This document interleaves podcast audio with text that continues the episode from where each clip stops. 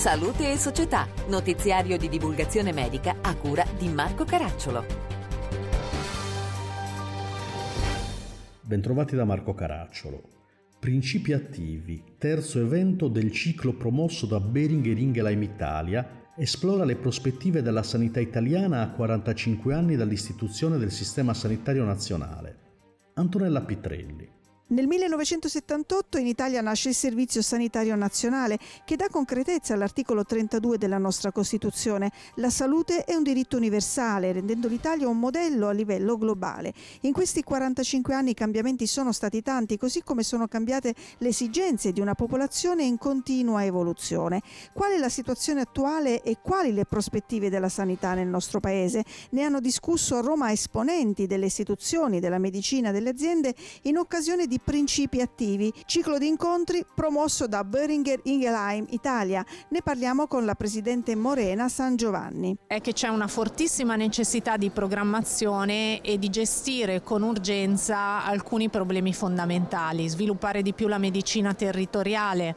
Eh, lavorare di più sul partenariato pubblico-privato e sull'integrazione dei servizi che possono venire da tutti gli attori del sistema eh, attori che possono comprendere la, mm, la, componente medica, ma anche le farmacie che sono sempre più capillari sul territorio e sempre all'avanguardia anche nell'accogliere eh, l'innovazione tecnologica.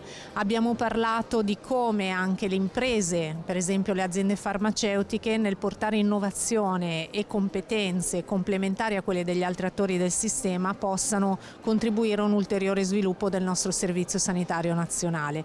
I giovani medici rappresentano il futuro della nostra sanità ed avranno un ruolo centrale nell'evoluzione del Servizio Sanitario Nazionale. Il loro punto di vista nelle parole della dottoressa Manuela Petino del segretariato italiano Giovani Medici. Oggi ci stiamo abituando a pensare che i medici possano non essere valorizzati, il personale medico e infermieristico negli ospedali spesso non è abbastanza remunerato né abbastanza formato, per cui come giovani medici chiediamo alla politica, alle istituzioni e noi in prima battuta ci poniamo in prima linea per salvaguardare il Servizio Sanitario Nazionale a partire dalla valorizzazione del personale, del personale medico in formazione specialistica e del personale futuro medico universitario. Annalisa Mandorino, segretario di Cittadinanza Attiva. La prima cosa necessaria è sicuramente abbattere le tante disuguaglianze che nel nostro paese si sono consolidate, che sono disuguaglianze territoriali tra aree del paese, ma anche all'interno delle regioni tra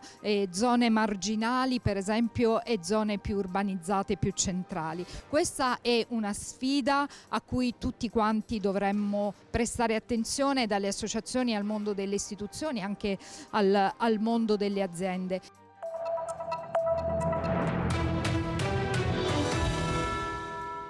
La sclerodermia è una malattia cronica autoimmune caratterizzata da un inspessimento della pelle combinata ad un malfunzionamento del microcircolo periferico. Danilo Magliano, quali sono i progressi nella cura della sclerodermia e in particolare è possibile somministrare i farmaci a domicilio del paziente? Ne abbiamo parlato col dottor Antonino Mazzone, direttore del Dipartimento di Area Medica della SST Ovest milanese. Lo abbiamo incontrato a Milano nel corso di un evento rivolto alla stampa medica nel corso del quale è stata presentata la campagna informativa La sclerodermia è anche nostra, promossa da tre associazioni di pazienti, GILS, LIS e AMRER e realizzata con il contributo non condizionato di tal farmaco.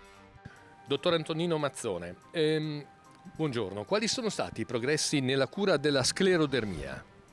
Negli ultimi anni la cura della sclerodermia ha subito notevoli miglioramenti in termini di terapia farmacologica, particolarmente c'è un farmaco che cambia la storia della sclerodermia che è un analogo della prostaciclina che permette in una infusione che dura sei ore di abbattere tutte le complicanze, soprattutto degli organi principali, quali i reni i polmoni, che una volta rappresentavano un vero problema nel percorso di questa patologia.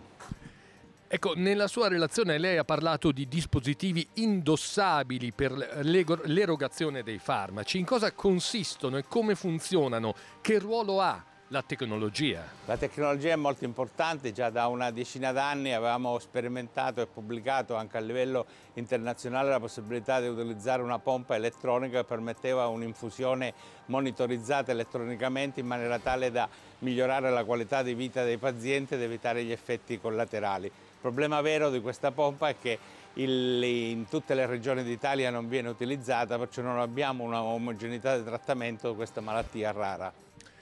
E, e, chiudiamo con quelli che sono i vantaggi per i pazienti. Grazie a questi strumenti come potrebbero essere organizzate le cure? Oggi abbiamo la possibilità di organizzare le cure anche a domicilio, c'è una delibera pubblicata sulla gazzetta ufficiale AIFA che permette l'utilizzo di questo farmaco e cambia la storia della sclerodermia anche a domicilio, con varie possibilità. Non è necessario monitorizzarli, ma oggi abbiamo anche la possibilità di avere sensori e strumenti indossabili che permettono un telemonitoraggio a distanza che garantiscono ulteriormente la somministrazione del farmaco a domicilio. Per questa edizione è tutto. Da Marco Caracciolo a risentirci.